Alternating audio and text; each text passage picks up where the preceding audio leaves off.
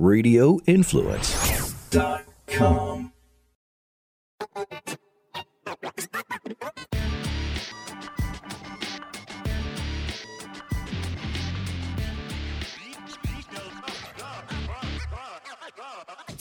Welcome into the midweek edition of the MMA Report podcast. I am Jason Floyd. Of course, as always, I'm joined by my guy Daniel Galvan as we're here to break down everything going on in the world of mixed martial arts.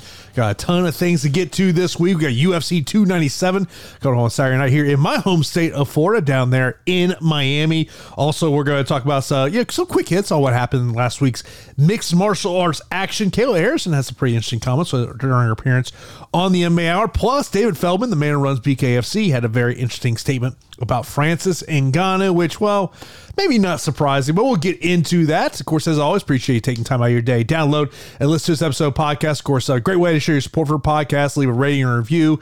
If maybe this is your first time checking us out, if you hit that subscribe button on the podcasting platforms or on YouTube, really would appreciate that. But uh, Daniel, like like you always say this, you say, you know what?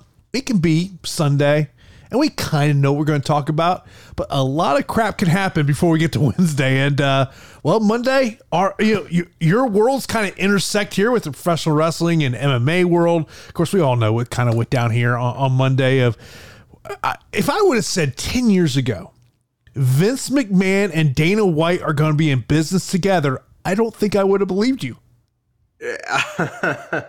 yeah, I don't think I would either, especially when you think back to the Brock Lesnar drama when Undertaker was at the UFC show. But man, the one thing I've learned over the last six years is well, anything in this crazy world is possible, Jason. And uh, yeah, I tell you what, this is the podcast to listen to if you want to get Vince McMahon, WWE, Endeavor thus. There are a few people that love MMA and pro wrestling as much as me that don't get paid by any of the organizations involved. So I'll give you my unfiltered opinion about two things I love very much. Can we first off, is there no one around Vince McMahon and go, hey Vince, you look creepy? yeah, yeah. Um, that honest to God, his new look is emblematic of why it's troubling. Well, it's troubling to have Vince McMahon as a leader in your organization in the year 2023 because of two major reasons. The most important reason is because of his sexual misconduct. He was gone from the WWE as former professional wrestler Lance Storm said he wasn't on vacation when he was gone. He uh, it came to light that he settled several um, situations where he had relationships with people within the company, which is a big no no if you are superior and they are not on your level. In addition to that, there's also a former referee in the 80s, Rita Chatterton, who has accused Vince McMahon of sexual assault. That's a big reason why he shouldn't be a leader in your organization. Obviously, um, Endeavor doesn't have a problem with their leaders having poor history with women. The second biggest reason is that there is no one in Vince's inner circle that is honest with him, and it's on his face, right above his lip, his mustache. If there was somebody in his inner circle that was honest with the man, like, hey man, this storyline sucks. Hey man, maybe Cody Rhodes should win the championship. You know, maybe a thousand days with a heel champion isn't good for business. Hey, maybe we shouldn't have Cody get beat up by Brock. Hey man, your mustache is stupid. He should have someone that lets him know he looks like an effing joke. Every single video on TikTok, on YouTube, with Vince McMahon talking on CNBC about this deal, the top 40 comments are about how dumb he looks with his mustache. Yeah, when I saw that, uh, I saw the CNBC video. I'm like, is there no one in Vince's circle that's like, hey, Vince, man, um, this ain't a good look, bro. This this look does not work for you. But like, like as you know, and I've taken some content what people have said, you know, and to me, I think the big my biggest takeaway from what we've seen over the past couple of days is talking about what Endeavor says the UFC is valued at right now in 2023. They bought that company for four billion dollars, Daniel. They're saying it's now worth 12 billion.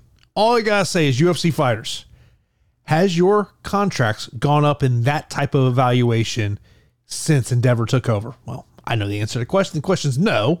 The, your contracts have not gone up. I mean, you remember what was it like a couple years ago when uh, someone asked Dana, "Hey, would you raise the bonus money?" Oh, that's not our budget. that's the yeah.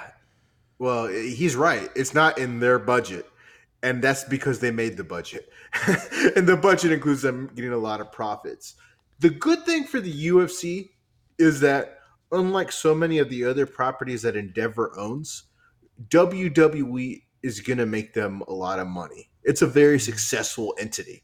You know, during the pandemic, a lot of those properties that Endeavor owned were struggling majorly because they really needed that live event business to make money. WWE makes a whole crap ton of money with their television deals. Live sports is literally the one thing that has still made money on TV.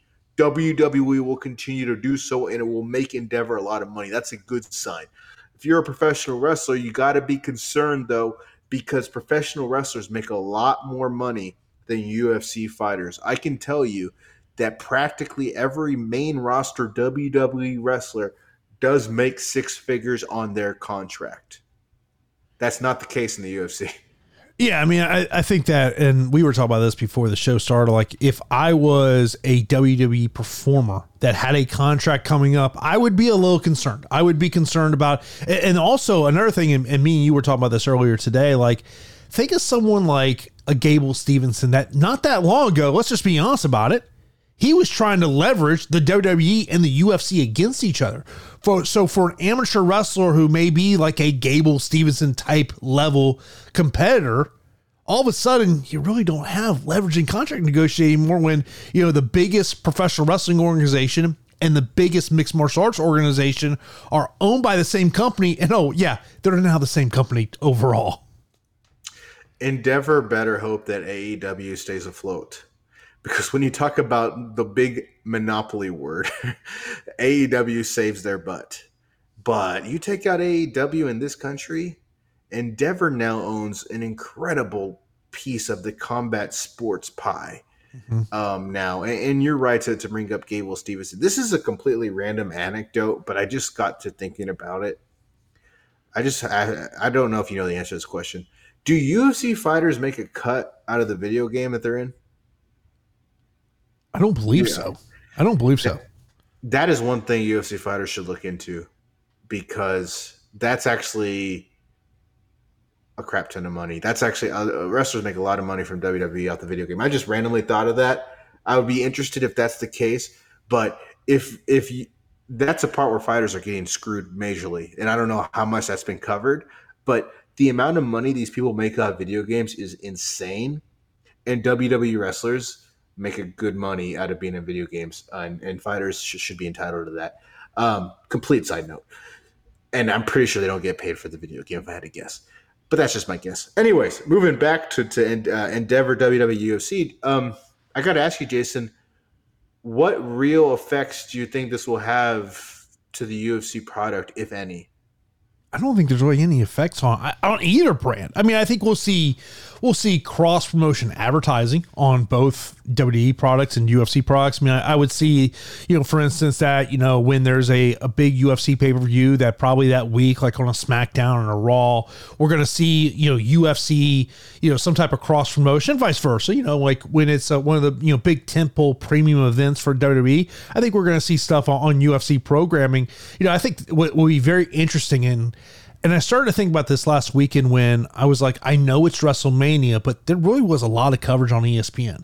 And I do wonder if maybe this is being kind of eventually that it's really when we talk about the UFC um, media rights that are coming up, and we know that WWE's got some media rights coming up as well. Is ultimately is this is it going to be a package deal where if you want the UFC, you got to get the WWE and, and vice versa?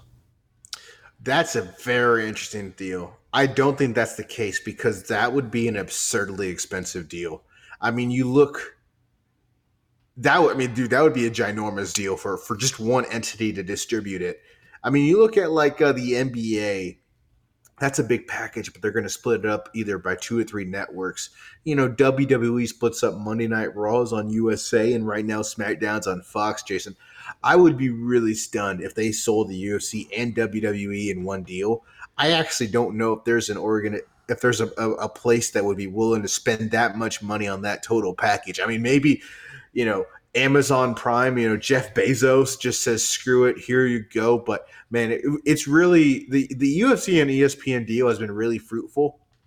And if I'm the UFC and I'm looking at who I want my television partner to be, ESPN is, is the first. And the, only other option I would be looking at is Turner on TV. I think Turner is a great partner for them. But in terms of being on a place where casual people watch, that's why the sport isn't a healthy point I think because of the ESPN deal. I, I don't believe that the UFC has gone three times in value since Endeavor bought it, which is, I guess, what they're valuing it as, uh, if their numbers are correct. But it, it, it has really, uh, UFC has really done well over the past, you know, since the pandemic. Yeah. The UFC has, has exploded. You know, uh, you, you don't have a lot of mega superstars, but it's consistently people are giving a crap about the pay per views. Yeah, I mean, I, I think that if we're if we look at any sport that was able to you know maximize their their viewership in, during COVID, it was the UFC. And you know, you talk about ESPN, and, and clearly ESPN is the best place to be. I mean, there's going to be some other, you know, what we talk about Amazon, Apple. There's going to be other ones that are going to make a run there. But like, if you want to look at what the power of ESPN is, PFL had their first season event last Saturday night, and they got two. They averaged two hundred seventy-one thousand viewers, and that's a great number for the PFL. When you're talking about, you know, yes, you, had a Marlon Moraes, you had a Brandon Loughnane, people that cash uh, your your true mixed martial arts fan knows, but like they're not like I'm not gonna walk into a bar. Okay, the only like the bar I go to, one of the bartenders would know who those two guys are because he's a fighter if I asked someone who did not know really know mixed martial arts, if I said, "Hey, uh, who's Brandon Loughnane and Marlon Moraes?" The odds are they're not going to know who they are. And you know, Marlon Moraes, man, goes out there and what's it now? Six in a row he's lost. And, and, we were talking about this right before the show. But you know, the crazy thing with Marlon Moraes is he might get a very tailor made matchup for him that he might find his way still into the playoffs. Yeah, I could see him getting that six points and if there was anybody on that PFL card that a casual fan recognized, he was probably in the co-main event, right? Thiago Santos, I think, would be the name people would recognize because of the Jon Jones fight. I think between Santos and Moraes, I feel more confident in, in, in Santos making his way into the playoffs. He also lost in disappointing fashion against Rob Wilkinson the the Moraes loss was expected. Loughnane was a heavy favorite, and he literally just took out Marlon's legs, and then it was over. It was literally over. The fight could have been stopped in the first round when Marlon fell down and couldn't really get up. Uh, it should have been stopped in the corner, but he wanted to continue to fight. His legs were clearly done, and then Thiago versus Wilkinson. I mean, straight up, Santos couldn't get his game going. Wilkinson just out grappled the hell out of him. Uh, PFL one. Uh, my note is this: uh, the uh, Justin Roberts as a ring announcer is a phenomenal addition. He is one hell of an announcer. He does a great job in AEW, and I'm looking forward to seeing him continue to announce. And then, honestly, the card itself wasn't that exciting, uh, largely due to Kovalev and Jenkins. Um, they won their fights against Chris Wade and Ryoji Kudo, but bro, it was just a lot of wrestling and not a lot of activity. And the Jotko fight also wasn't very good either. Uh, but the light heavyweights on the undercards, uh, Marthin Hamlet and Joshua Silveira, uh, they were impressive. They got those takedowns and those submissions. But yeah, that that's the value, right? More people were probably watching the PFL than the Bellator. But hey, man, if you tune into Bellator this past week, I mean, honestly, there was a lot of good stuff on that card. I mean, we don't need to get deep into the John Salter fight. I was able to take a nap during that one, but shout out to him for retiring. He he had a good run as a mixed martial artist. Yeah, I mean, even John Salter. I mean, I mean, even though he's he's announced his retirement, which we both know, Daniel, we both know, we never believe that R word. You should never believe that R word. I don't care. You should like literally, it's one percent of fighters who truly honor that word. Dude, yeah. did you see who's talking about coming into um competition? I I, I'm not gonna say mixed martial arts competition, but someone's coming to competition, and I really have to question the people around this former UFC champion? Uh, well, this you you just took out my. I did see George Soteropoulos is returning to the cage, but who are you talking about? Uh, Tim Sylvia wants to do uh, Oh, wants to do Jesus slap fighting. Christ, Jesus Christ, Tim, Jesus Christ, Tim, no, no, Tim, no, jeez, can't there be some job in the UFC that they can give him? Here's oh, so here's what I did not know. Apparently, there is another slap fighting league in the United States outside of uh, Power Slap. Didn't know that, but apparently he's trying to get on this league. Which I'm like, is there not somebody around Tim Sylvia says Tim? This just ain't a good idea. I mean, why can't he get on Power Slap? Maybe that was his way of letting Dana White know. I mean, would I have watched episode two of Power Slap if Tim Sylvia was on it? Yeah. Yeah, I probably would have. I'm being honest with you. I grew up on I didn't guess I grew up on Tim Sylvia. I grew up on watching Tim Sylvia DVDs. He he was no longer in the UFC when I started watching, but I, I, I watched his fights with Arlovsky and he was a cool dude and I, I saw him live in Affliction get destroyed by Fedor. But yeah, man, it's been years since it was like long past when he should stop actively competing and uh, he should not be putting himself in a position to get any more brain injuries.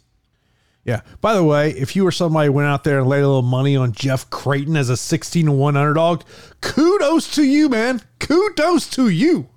Oh my gosh, dude. He was the biggest underdog and uh, he you know what? The way Creighton won the fight against Davis is very similar to how Zingano won her fight against Leah McCourt, right? McCourt and Joey positionally did a lot of good things. But Zingano and Creighton they appealed to the criteria. They had more fight ending situations with the grappling of Zingano or that one elbow that cut up Leah.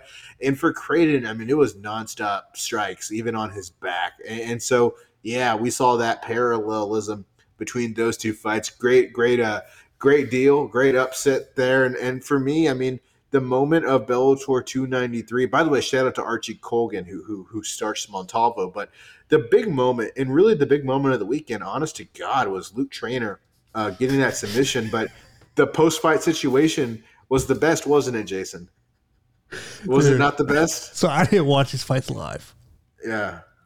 So Saturday, let me see if I can find it. I want to say it was Amy Kaplan who put it out there. And when I saw the caption, I was like, no, he didn't.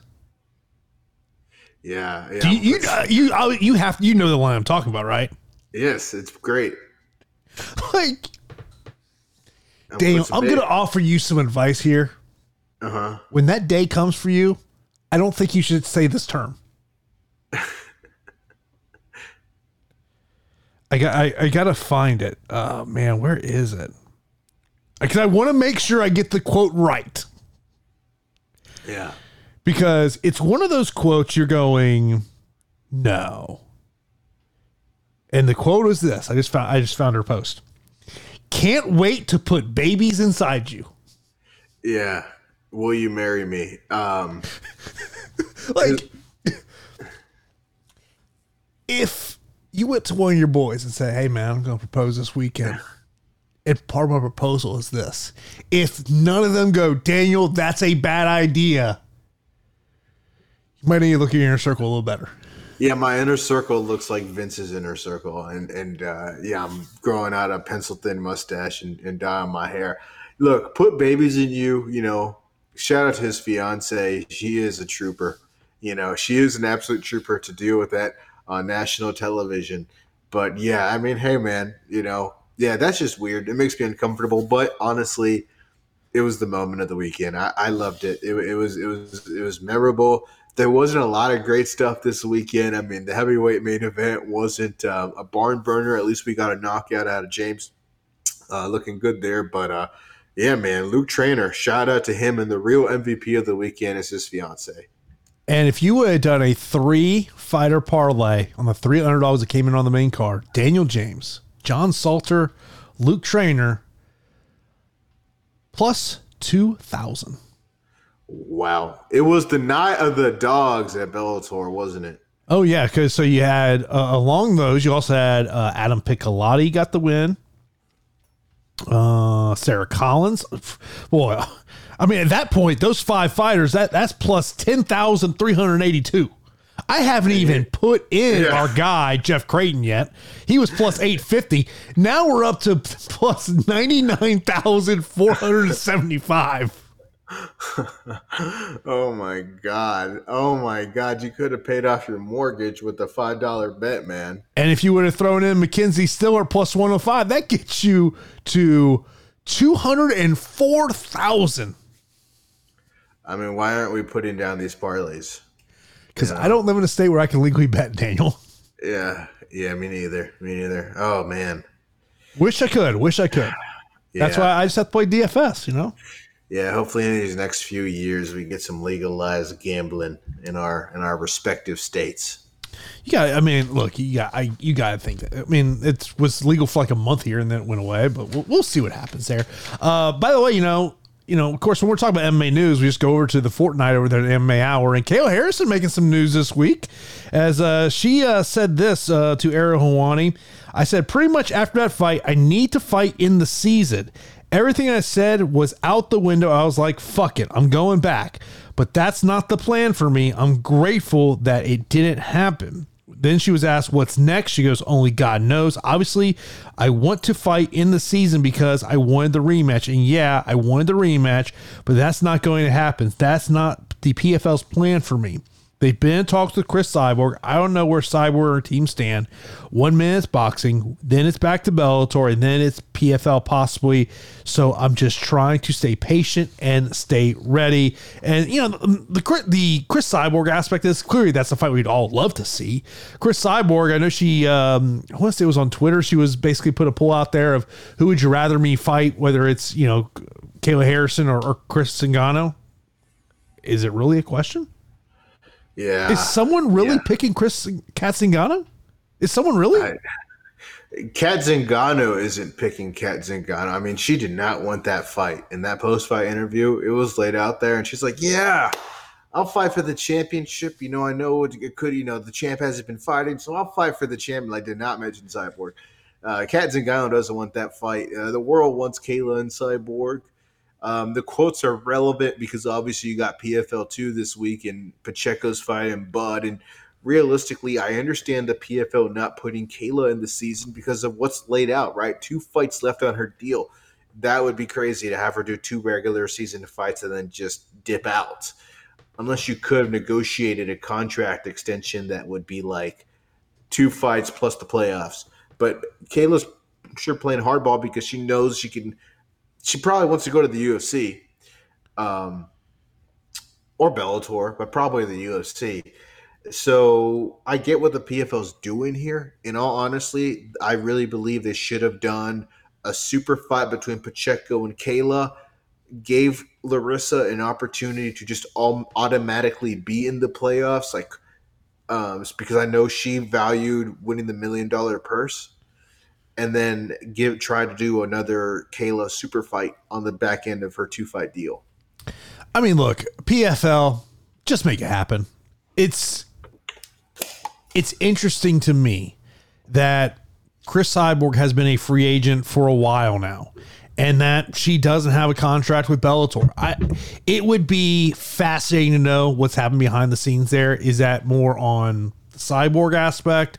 Is that more on the Bellator aspect? I mean, look, it's when I did my Bellator rankings, there's seven fighters to vote on at women's 145 pounds. It, it almost it feels like to me, and look, I could certainly be wrong here. It feels like Bellator's given up on women's 145 pounds. They've realized like we're just creating one-off fights for Cris Cyborg at this point. So look, I hope the PFL can get that thing done putting Chris versus Kayla on pay per view makes all the sense in the world. That you know, when we're talking about PFL going pay per view, they've got to put fights on pay per view that are going to get us interested. Now, if you tell me Cris Cyborg or Kayla Harris are fighting on pay per view in three months from now, and it's fifty bucks, that would get me to fork over fifty dollars. Yeah, it speaks to it speaks to Kayla's star power and um, who she is. That coming off of the upset loss to Pacheco, she still would get that buy-in. But at the end of the day, what Kayla's done really well that fighters should learn from is she's gotten people to care about her and who she is. She's an interesting fighter. And fighters need to study her and what she's doing because even after that upset loss, she's still in a position where that cyborg fight is a big deal. And I do agree, and I do think that's kind of the one fight they can make, not including maybe signing some other people to make big fights if they're wanting to do pay per views. And and have they announced when their pay per view is their next pay per view is going to be? No. Are we are we just thinking Kayla's next fight will be the season finale of this season? Like what's what's going on here? I hope not. I hope not. I mean, she has two fights left on her deal, and the I believe she has said that it's basically you have these two fights or the contract ends essentially i think it's like november uh, of this year and then she's a unrestricted free agent which at that point we kind of know where she's going. Yeah. Like if you tell me she's an unrestricted free agent i would be relatively shocked if she's not in the ufc maybe she can be the first ever ufc wwe dual signee. You know, hasn't she, she been like adamant about being anti professional wrestling yeah, but then they'll show her the paycheck. I mean, you know, she she she did the thing with AEW, but uh, so you're saying you know, money it, talks. Uh, it certainly does, and it helps when you can control the outcome of your uh, results. You know, uh, but yeah, I think you know the UFC will be in the Kayla business. Uh, Nunes and Kayla, that is a hell of a fight. That is a storyline. I mean, talk about a story that is, I mean, American top team was divided. Uh, you know, Amanda went out to go train by herself, and it worked like amazing in her in her in her follow up fight. That's just a beautiful story, right? Like Amanda is the greatest female fighter of all time, and she doesn't feel comfortable in her own gym, basically. And, and I'm putting words in her mouth. She didn't yeah. say that at all. She started her own gym, and, and she's had nothing but good things to say. But the the greatest fighter of all time in as a female moves gyms. That's a good story. I want to see that fight happen. Yeah, I mean, it's uh it'll be interesting to see how it plays out. By the way, speaking of free agent note, got to mention this uh, note about Francis Ngannou. This comes from the BKFC press conference where seen a lot of things in this sport, Daniel have seeing a fighter put allegedly put a booger on his opponent. That's a new one. That's a new one. that is a new one. so this headline comes from MMAfighting.com. BKFC president David Feldman on Francis Ngannou we just feel like he's asking for unrealistic money. This was a quote uh, that Feldman said. He goes, Francis Ngannou, he's somebody we've certainly reached out to. We've reached out to him, we've reached out to his team, and we just feel like he's asking for unrealistic money, and we're not willing to pay that kind of money for him.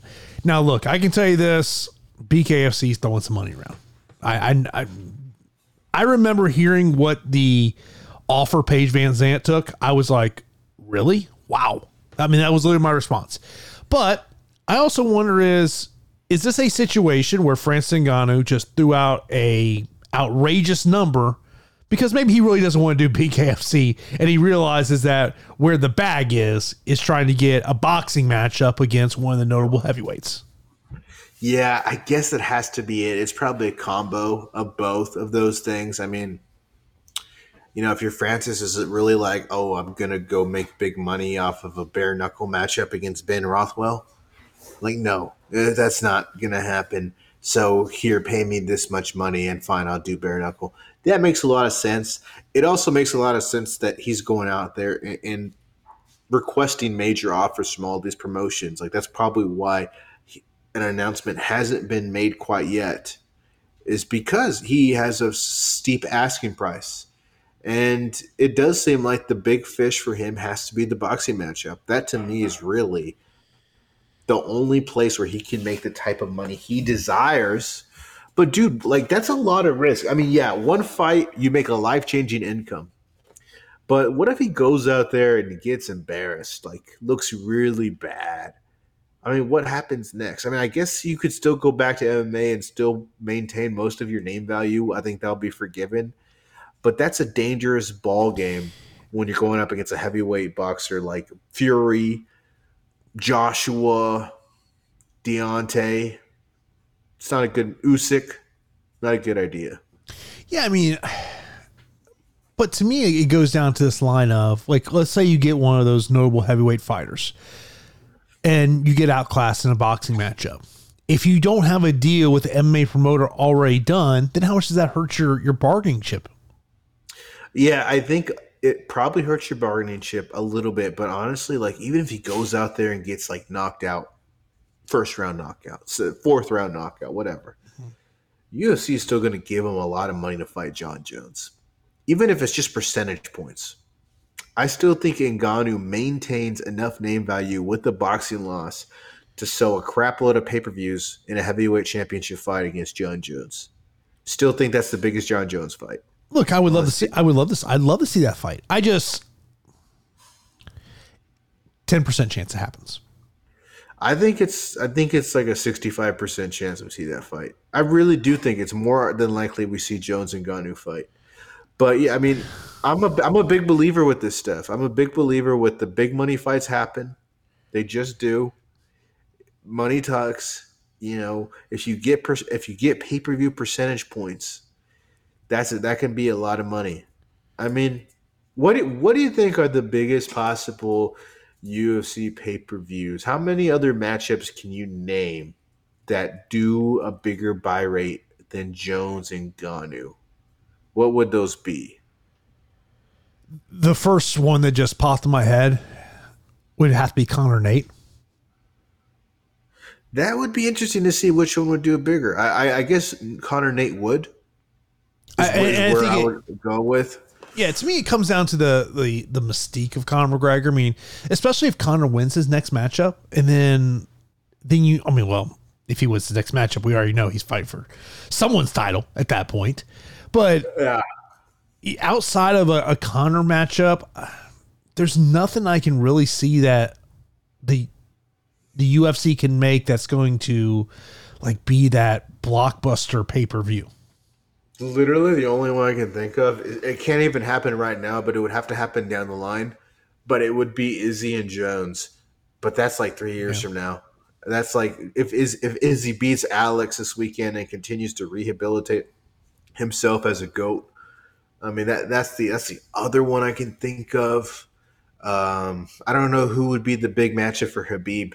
I don't know if there's a if there's a lightweight that would be that big matchup for him on pay per view. Can't really think of one. Yeah, I mean, the UFC I think is really, really, uh, really like they consistently do good buy rates. As I said earlier, they're just missing those mega stars. Yeah, I mean, like, look, you when you look at Saturday's pay per view, it's a really it's a really great five fight card lineup. You know, you look at you know the opening fight on pay per view. We, we got Raul Rosas Jr. You know, what does he look like in his second UFC matchup? Uh, Kevin Holland, Santiago Ponzinibbio. We're going to apparently, uh, according to Santiago Ponzinibbio, Kevin Holland wanted this fight to be 185 pounds as a uh, Kevin Holland apparently slid into those Instagram DMs asking for it to be at 185 uh, pounds. And, Santiago uh, Ponzinibbio says, quote, if you don't know, we signed a contract. The contract says the weight. If he wants to change the weight, he needs to before he signs the contract. I don't care, man. We can talk about everything, just everything about money. If you put money, we're talking. I don't have a problem. But he signed a paper that says 170. I don't care what he's talking. Fuck it. Uh, when when did Kevin slide into his DMs uh, to, to change the weight class? It did not. It did not. by, by, the way, Kevin Holland, Jorge Masvidal got into it today in a hotel uh, lobby, yelling at each other.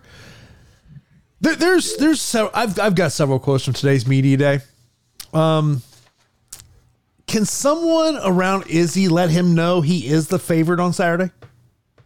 I mean, if it's hard for him to process that when he's lost the dude three times, bro. This is what this is what Izzy said today. He goes, "Not many people get the opportunity to show how great they are to rise to the occasion when all the odds are stoked against them. Has to be stacked, can't be stoked." Yeah.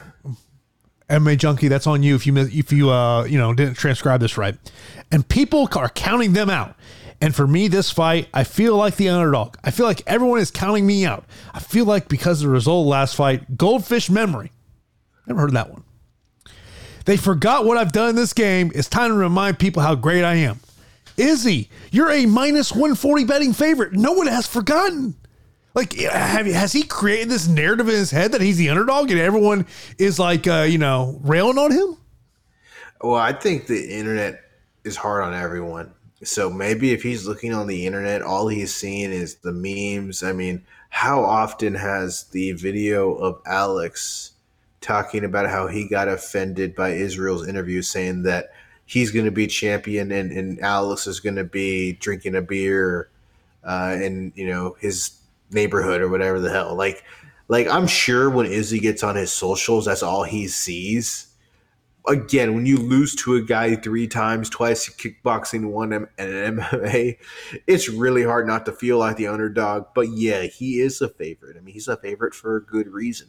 He was winning that fight until well, he got he got finished. But you know, dude, I think the big uh, MVP of of fight week so far, and I think it's going to play out, has to be not even a fighter, bro. Not even a fighter.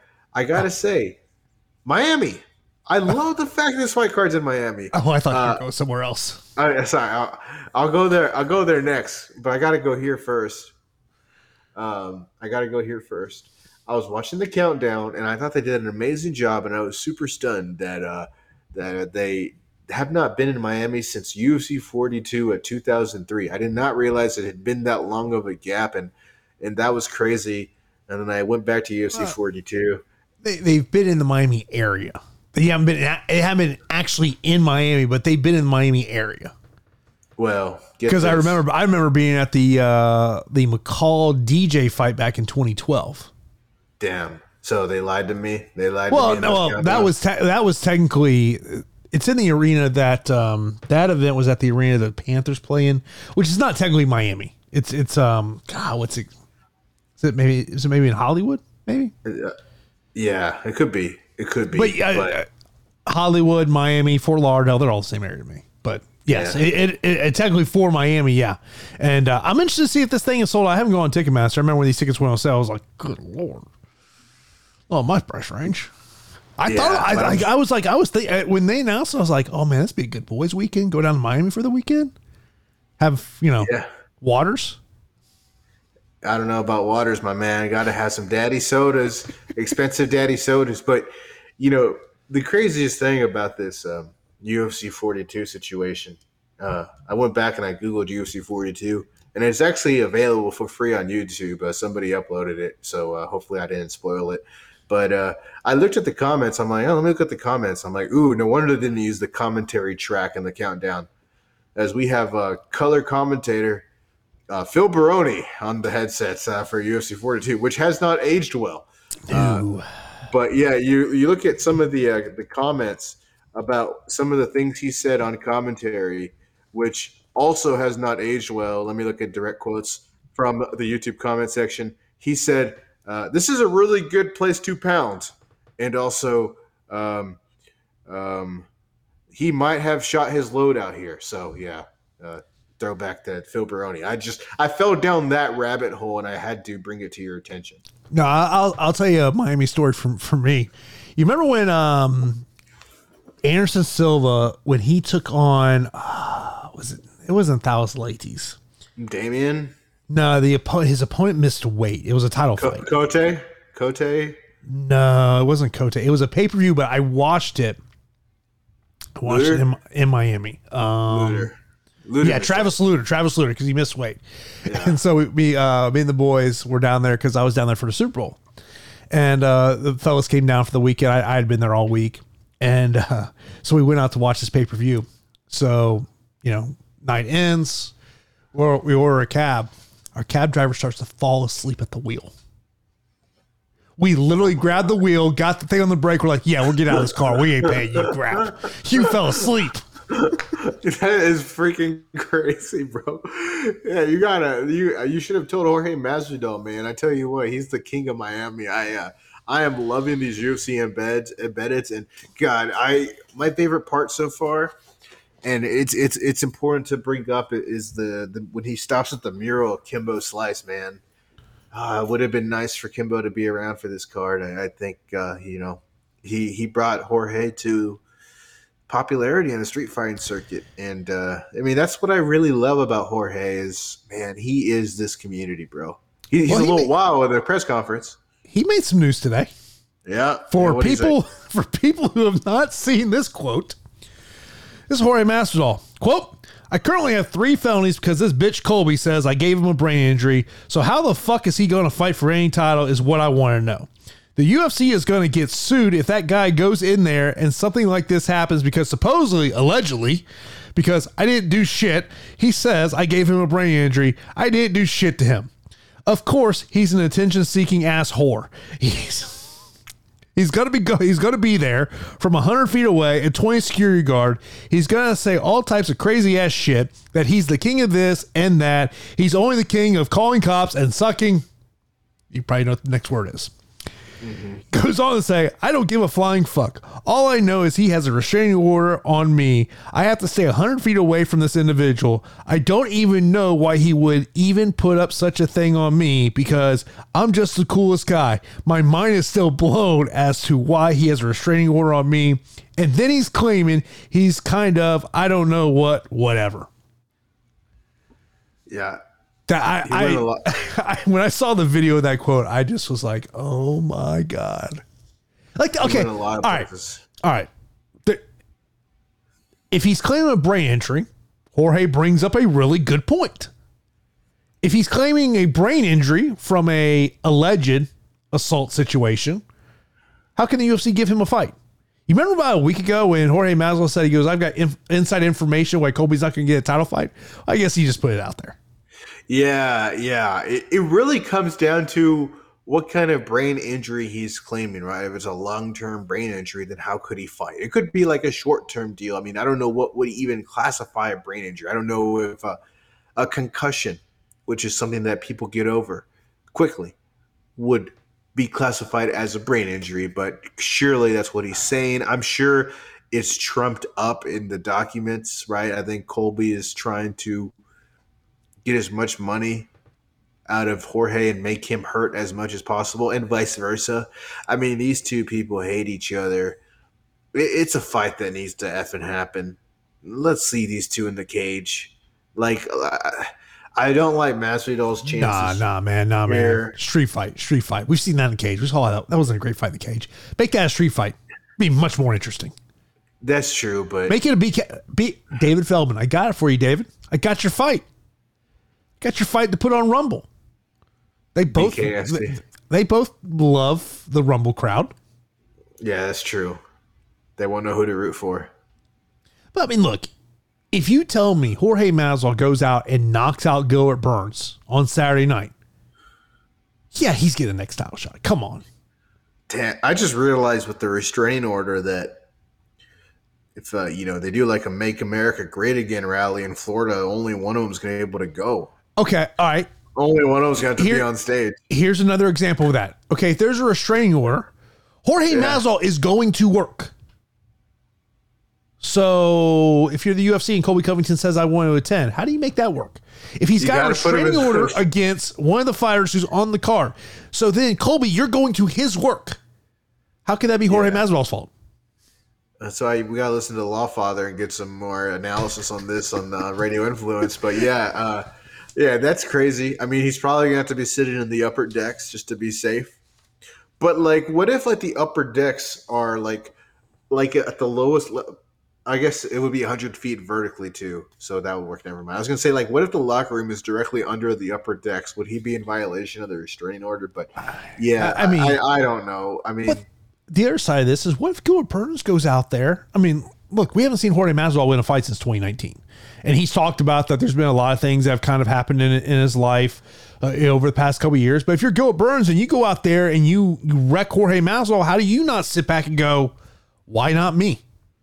Now, if you're Leon Edwards, clearly there's a storyline with Masvidal. I believe Leon Edwards is going to be in attendance on Saturday night. I mean, from a if I'm in the Leon Edwards camp, that's the fight I want. Or if I'm in Leon Edwards, I just wait to see Conor McGregor potentially beat Michael Chandler, and then I say, let's do that fight then.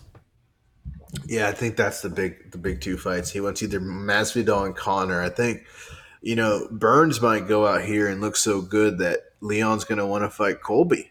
You know, it's it, it it could be a situation where Leon's like, all right, I'll take on Covington now because honestly, bro, like going back to that Chimaev fight, man, I really feel like Gilbert can be welterweight champion. I really do think that's in the cards for him, and it, it's a tall task. There's a lot of great elite welterweights in the world, like Leon and Kamaru and mm-hmm. Chimaev. Although he may go to 185, seems like that's what's in the future.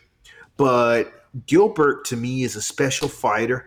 The one thing about Masvidal's three losses is they're against the elite dudes. It, it's Colby and it's two losses to Kamaru. But I don't know if Masvidal has a win over a current fighter on the UFC roster.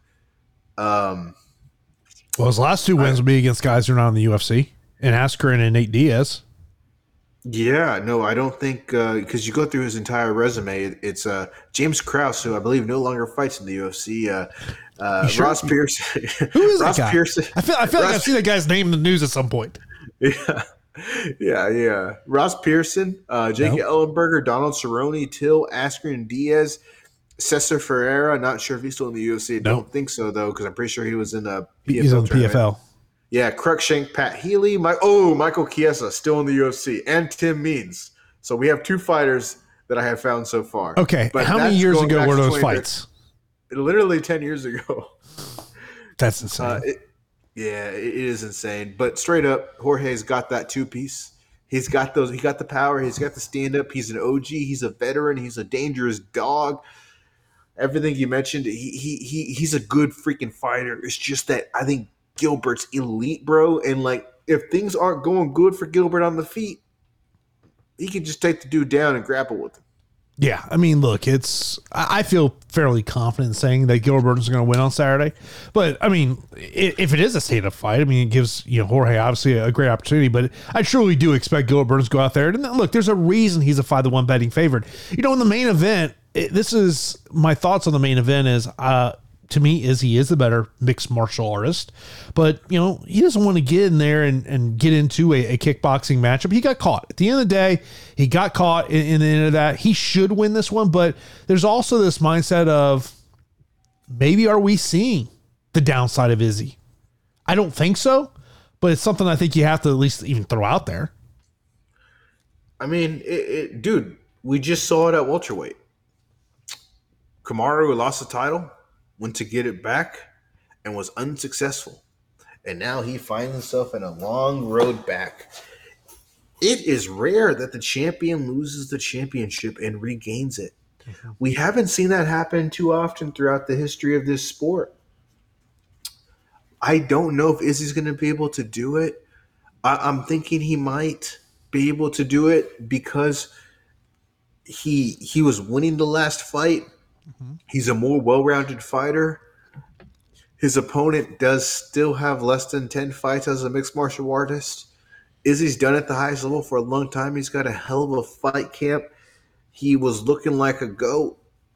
So I'm I'm leaning towards Izzy. But again, it's 25 minutes with the dude who has the most dangerous stand-up in the game, who's checkmated you three times. Izzy is facing the toughest dude in his career right now on Saturday. That's what makes this fight amazing. Yeah, it's a fun fight, but I mean, if you're Izzy, it's it's about going out there being a, a, complete mixed martial artist. I mean, look, I love this Rob Font versus Adrian Yanez matchup. I mean, if you want to see two guys go in there and just slug it away and essentially, because neither one were really kickboxers, they're they're they're both boxers. That's what both these guys are.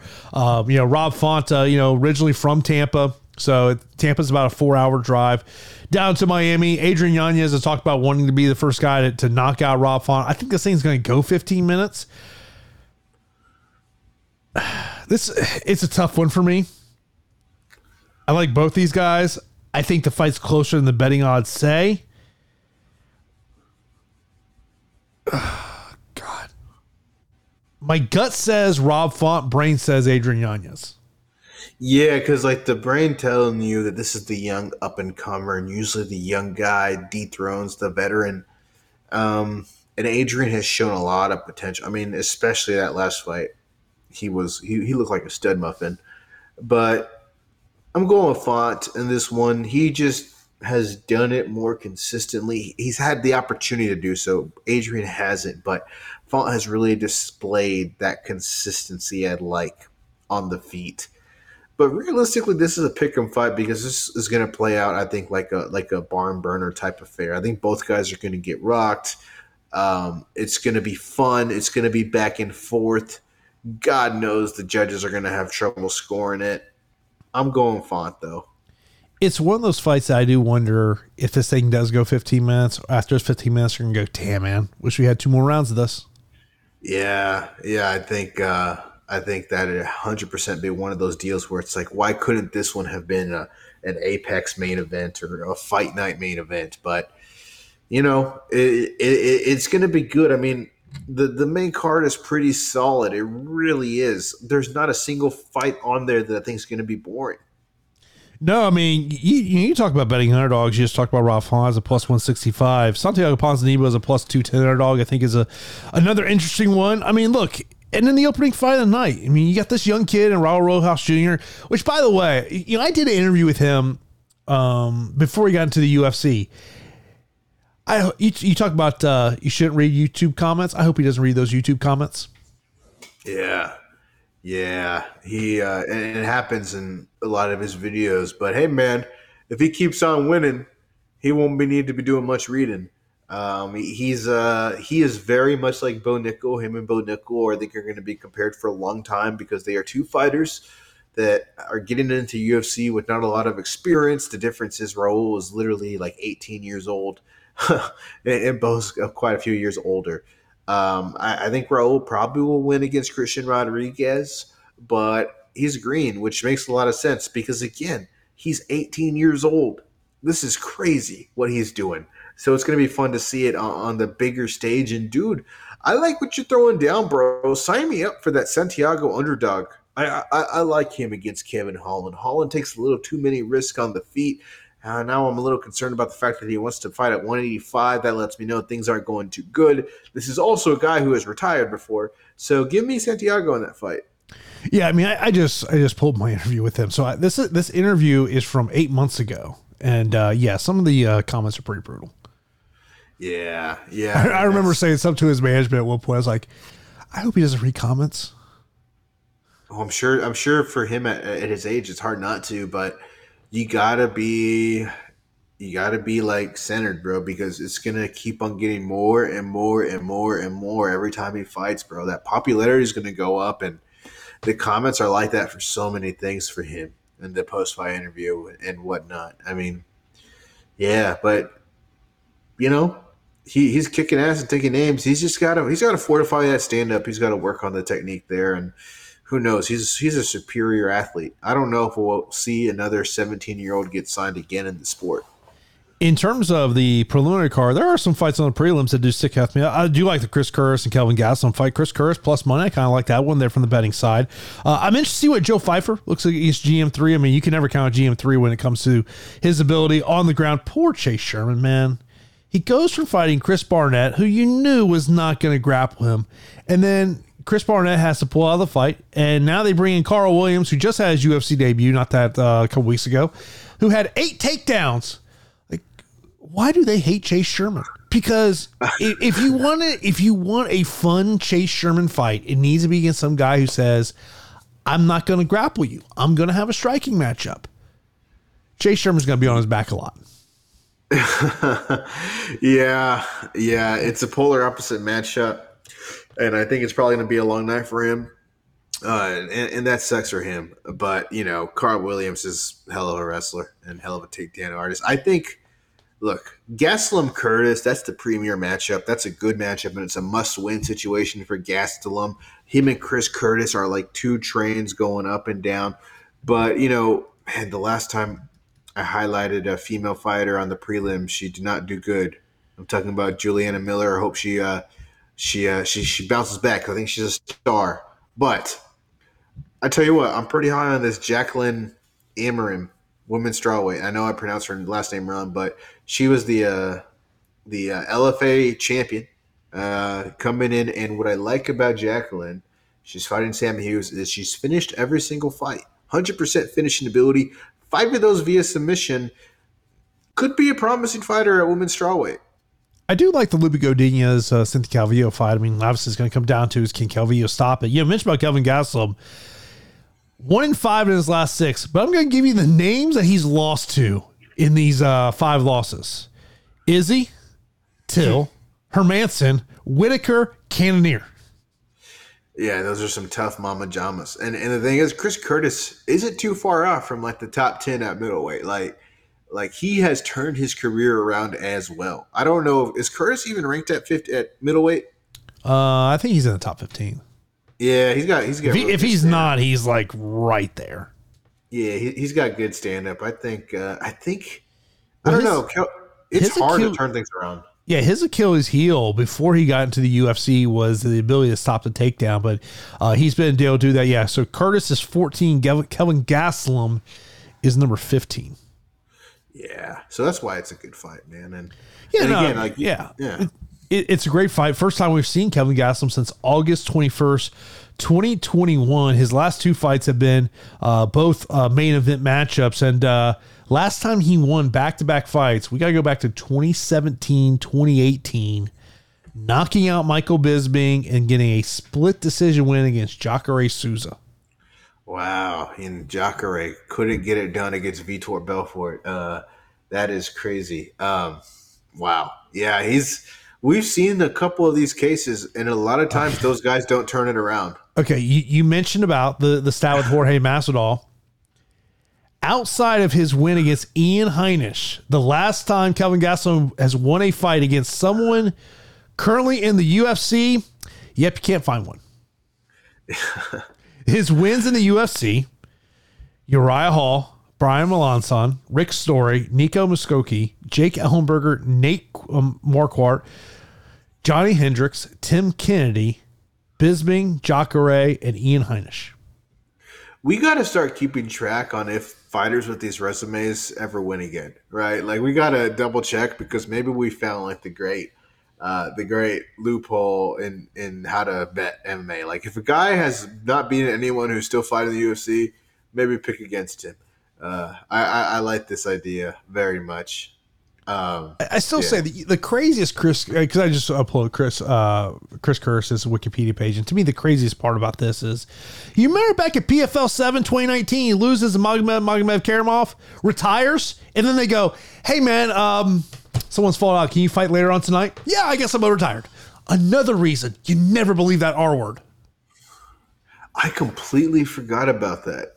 And then he goes on this incredible run after losing to Cooper, bro. Yeah. Unbelievable. What a beautiful story. And God, the win over Brendan Allen in the UFC, I think, sticks out as maybe his best performance, either that or his last win over Buckley. God, it's hard not to like Curtis here in this matchup. I mean, he has just turned things around, but, you know, yeah, maybe it's Kelvin's turn to do such a thing. I mean, you, you know who, who, you know who one of Chris Curtis's best friends is, right? No. Sean Strickland. Oh my God. Hope he doesn't poop in his house.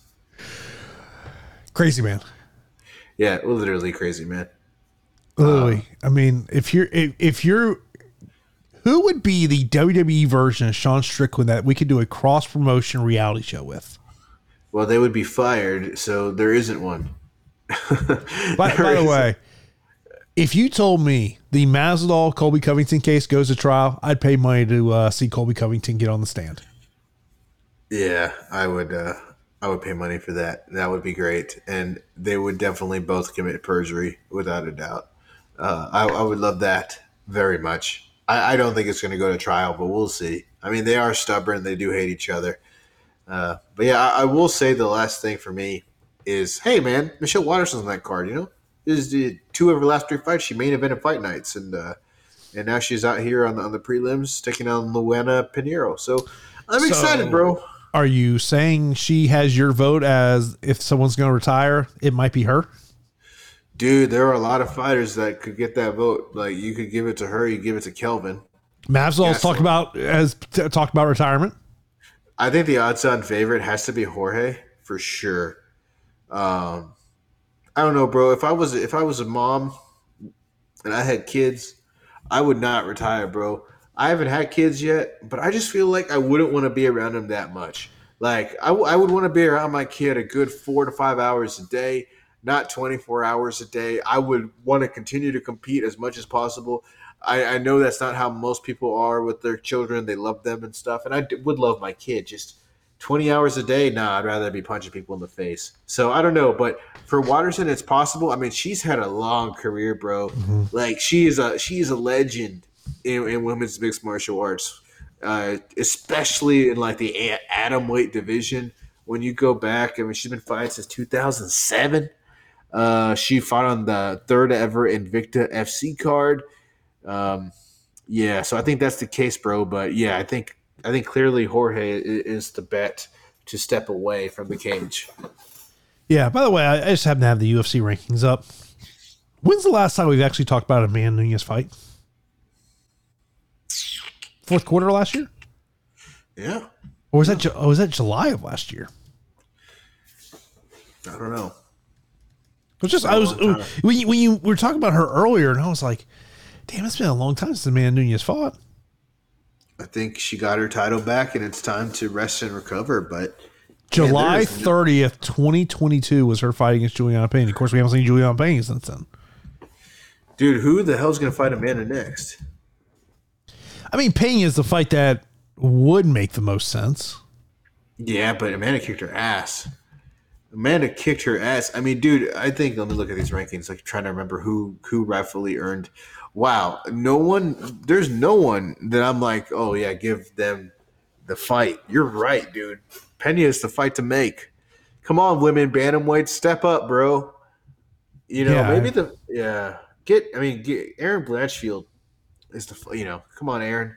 Let's move up to 135 and let's take out Amanda because that would be a good uh, good matchup. Uh, you know, Uh, Erin's Erin's to me like I was thinking about it. I heard somebody say somebody was talking about. Uh, it was I know I remember. I was listening to the Bill Simmons podcast and they were talking about Caitlin Clark, the Iowa Uh-huh. women's basketball player.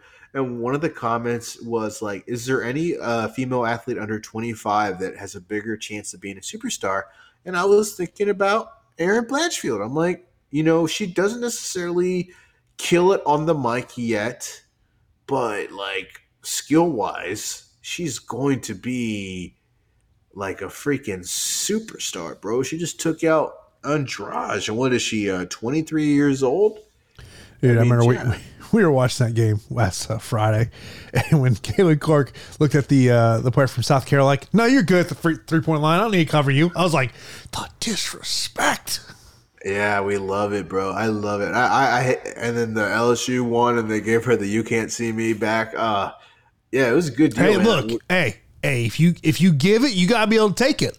Yeah, that's why we watch sports, bro. That's why I, I love sports. I hated the uh, the discussion about class and like classy or classy or not classy. It's like it's harmless. That's that's harmless, dude. Dude, like, That's that's not like Ja Morant shooting a laser at people or whatever the hell. look, I hate to You tell you this. I don't care what we're talking about mixed martial arts, baseball, basketball, football. If you had every player mic'd up and you could truly hear what they're saying, the amount of shit talk you would hear. Oh yeah, oh yeah. Dude, like I was I was watching this video the other day. It was um Isaiah Thomas was on um the um Stephen Jackson and um uh why can't I think I played for Matt, Matt Barnes podcast and they were talking about uh Larry Bird and uh Larry Bird comes up and goes, Who's guarding me? He goes, Hold on, you having a white boy guard me? The disrespect. I would love to listen to Larry's. Larry, Larry would be the like number one. I, I've heard Bar- Barkley's told a similar story, and he he, he was like because he they, uh, I want to say it was like a Dan Patrick show or something, and, and they were talking about it, and, and they said like Larry would literally come to you before the game, and go, "Who's guarding me?" Wow. And, and if you if you put a white boy on him, he'd be like, "Y'all are disrespecting me." Yeah, man. Yeah, yeah. There ain't there ain't too many good white boys on defense. Uh, there's a couple, but not too many. Not too many. But yeah, Larry was Larry's great. I mean, literally a legend. Uh, just not as a as a head coach. I mean, there's been some moments in MMA where you've heard the, the trash talking. The one that, that sticks out in my mind vividly Oh yeah. Oh yeah. is I know what you're uh, is Khabib against Michael Johnson. oh, I thought you were going with Cheyanne Buys. No, no, oh, no. And who's no longer and Buys. By the way, I apologize. Correct. Uh, yeah, I'll follow you home, bitch. I mean, that, I, if she did not trademark that line, you need a better manager. yeah, because that's what I was thinking of, and it's shit. No, no, no, uh, no. I'm thinking of when literally Khabib took Michael Johnson over to where Dana White was sitting, which is and was having a conversation with Dana as he's pummeling Michael Johnson, telling Michael Johnson he needs to quit. Yeah, that was that was crazy. Uh unbelievable. I think outside of trash talk, the other thing I think about is the way Anderson would dance around the cage with his opponents. Yeah, That was disrespect. The problem with Anderson when he did it, he also did it in fights that absolutely sucked. Like he did it in the Maia fight, I want to say, and the fight against Thales Leites, and like no one was here for that because these those were some of the worst fights that ever made event at a UFC pay per view ever. Yeah. But I will say this: I do feel like the UFC is miking that cage up better and better. Like we're starting to hear more and more of things that are going on inside the octagon. Yeah, maybe that's where uh, WWE can help them out because they mic the hell out of everything. I love listening to John Cena call the match.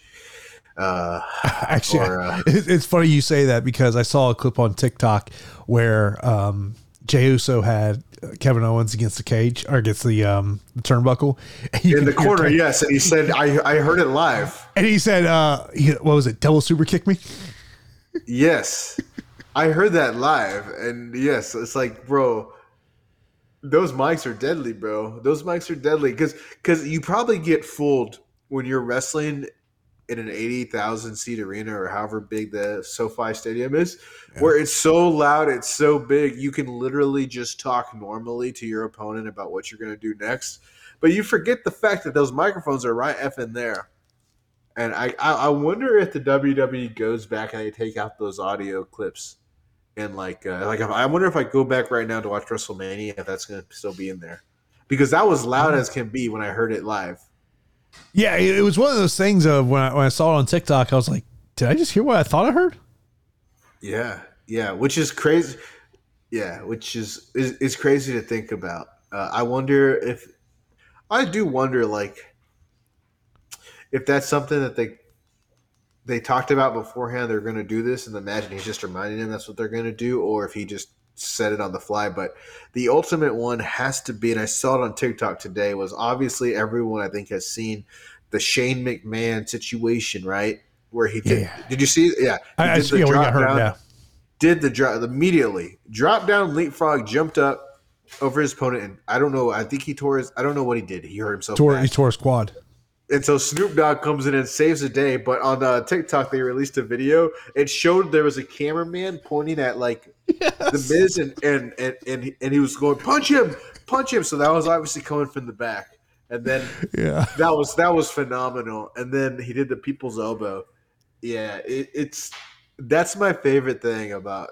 Well, I love wrestling for so many things, but it's that when when things go wrong, the on the fly thinking to make something even better is is great. Uh, and, that was honestly one of the most memorable parts of a pretty good two day uh, WrestleMania weekend. yeah. I saw that video you were talking about. Where he's it was like a cameraman was telling him to do it. Yeah, because it's in his ear. It's in his ear from the production, right? They're all on the same headset, but it's all a team effort. It, it is, and it's a way to communicate. But you know, now in TikTok, it's like that's a whole TikTok genre is exposing WWE um, behind the scenes. I, I spend way too much time on TikTok. Yeah, it's addicting. It really is, and they know what you're into, and they just show you more. Oh more. God, It's- yeah. yeah. You get the same videos over and over. Yeah. Yeah, because they, I guess they like know like oh he uh, stopped at this one, and he uh, spent he watched seventy percent of it. Let's show him more uh, ducks having babies videos. He's just really it's- into watching ducks have babies. You know. Yeah, Big Brother's watching. It's like I, I was looking at a restaurant menu, and then I went to my Facebook feed. What do you think happened? You got the you got the restaurant menu. Yeah. You got, got the got the restaurant ads right there, ready to go. Oh yeah, I mean, you just talk about things and it comes out. You know, speaking of social media, you know what we got to stop doing. Uh, I'm not impressed about people talking about how they're verified now. Okay, don't don't want to hear it. Yeah, I also have money in my bank account. I'm verified. Yeah, yeah. Well, now you can just buy it. It's, That's true. like that's not- true. It's not impressive anymore. You know, it's like yes, you subscribe to Netflix, so you're gonna make a post about that too. But look, I will tell you this: like when I go, on, we talked about this last week. When I go on Twitter. I pretty much, for the most part, I go over to the for you section because I feel like what I'm going to Twitter for outside of looking at my mentions, I can pretty much just get in the for you category. Yeah, and so like if I miss good. something, like like look, Mondays and Wednesdays, I go to Jed I. Goodman's feed because I'm going to get every notable content from Ariel's show right there. I don't have to go to MMA fighting. I just go to Jed I. Goodman's feed. He's going to let me know whatever I need to know what happened on Ariel's show. I always see his stuff on my for you page. Always. Yeah. Yeah, Yeah. it's good. Like I know there's there's people out there that probably hate that for you page. I love it. I love it. Yeah, I just I think the one thing that they should bring back is you should be able to rank your friends, uh, like in MySpace. I really wish I could rank people. Give you You top know? eight. Yeah, top eight. You know, yeah, Jimmy's in the in the in the in the doghouse. He's out of my top eight. Uh, that would be great. We should bring that back. Be, well, you want to put some music videos, uh, you know, so people know what you're listening to. I want some Blink One Eighty Two to play when you get on my Facebook page. Yes.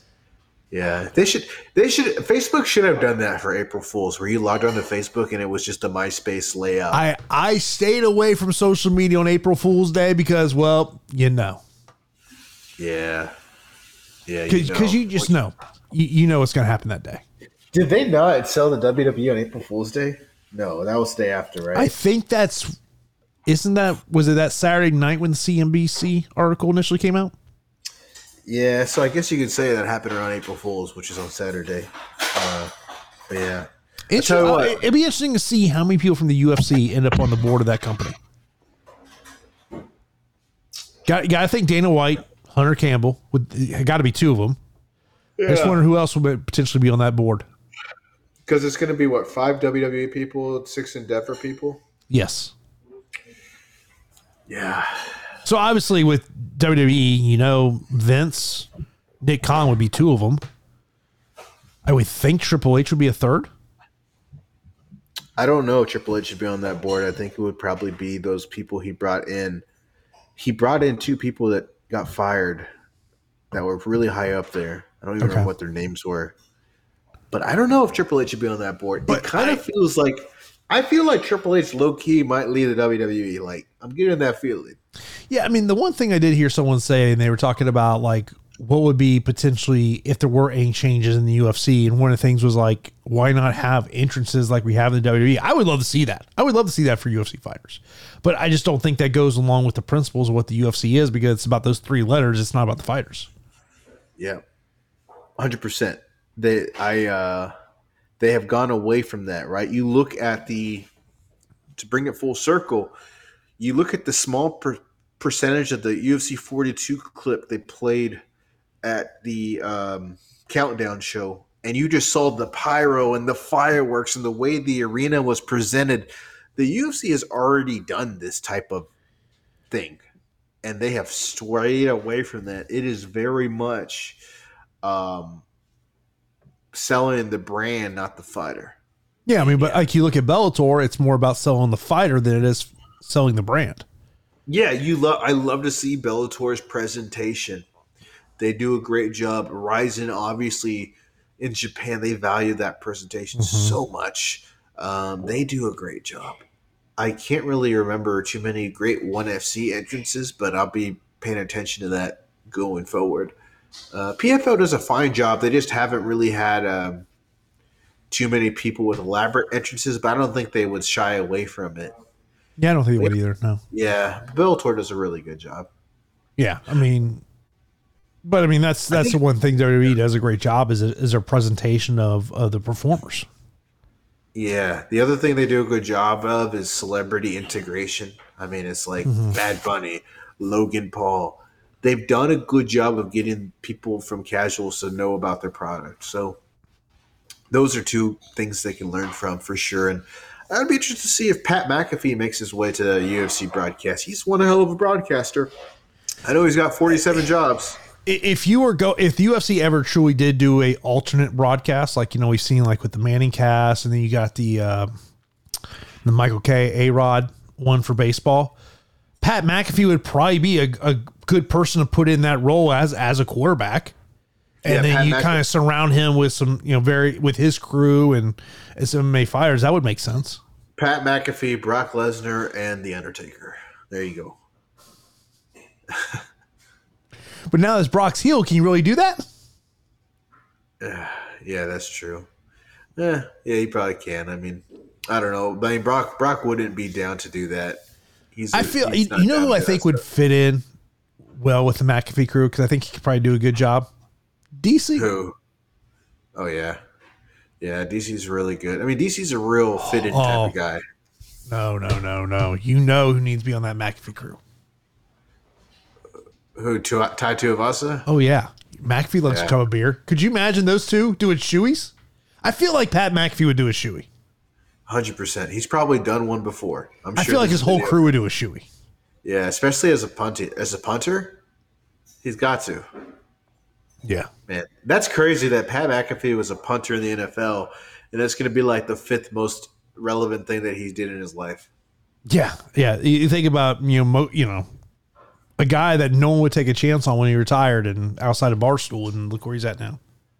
It's crazy. On game on game day, hosts his own radio show, WWE commentator, WrestleMania wrestler. Jeez, Louise. Is he is he technically undefeated at WrestleMania still? Or did he actually lose lose- that match against Vince when we had a second match in one night? I think he lost that match to Vince. Okay. I'm pretty sure. I don't remember exactly, but I do remember that was awful. That is what I do remember. And Vince had surprisingly a different hair color at that time. I don't know what happened. No one cares. There's no one in that inner circle that knows how to tell Vince, Vince, you look like a creep. Yep, he does. And It looks. I mean, it looks like he, there, is there an Addams Family remake going on right now, and Vince is like the starring role in it? Yeah, dude. I think everyone had the same thought. He looks like um, Gomez. Uh, he looks like a, a villain, a soap opera star. It's crazy. I can't believe he has the mustache. There has to be something behind it because it is so obviously the worst facial hair choice I've ever seen. And he just went after it. I mean, And the eye, and, someone- and he's colored in the eyebrows too. That was the other thing that stuck out to me about that. Yeah, how are you so rich? Yet you you do that with your face. I don't know. Yeah, I wish I had those problems. I wish here. I had those problems. We'll get here too. Yeah, we got. Yeah, we'll get there, buddy. One podcast at a time. maybe may- maybe you could put some money down on a on a Masters bet, and you can you can make some money. There's probably some Masters prop bet out there about one of the LIV Golf fighters. Win, oh, fighters, one of the LIV Golf uh, players wins the Masters this week. Yeah, well, Cam Cam Smith is actually pretty good at golf still, so he might might win it. Uh, yeah, But I think he pretty much. I, I I saw a clip where he basically admitted, yeah, the best players are on live. Yeah, yeah. I mean, they don't compete that often. Like there aren't that many events that have happened in a while. So yeah, I'm I'm a I'm a Homo sapien. I'm a homosexual. Give me Max Homa. I love Max Homa. I hope he wins. I was I, uh, I watched that Netflix documentary. I thought that was great. And when I went, it, the thing is, when I went to the PGA event that was here, it's just I was like, they make this game look so easy, and it's not. Yeah, yeah. I I I'm scared of whenever I transition to playing golf, which will probably happen in ten years. I'm gonna suck so bad. It's the most frustrating game ever. Damn. But guarantee you, you're gonna hit the best shot on hole 18, and Yeah. it lose you back in. Just like Vegas, huh? Yeah, it's, it's the way it works, man. It's the way it works. But uh, we do appreciate everyone tuning in for this episode of the podcast. Of course, new episodes come out uh, every Wednesday and Sunday. We'll have a new episode on Sunday. Got lineups line up interviews for Friday, so be on the lookout for that. Of course, uh, be sure to rate, review, subscribe, all that to uh, show your support for the podcast. And that is going to do it for this edition of the MMA Report Podcast.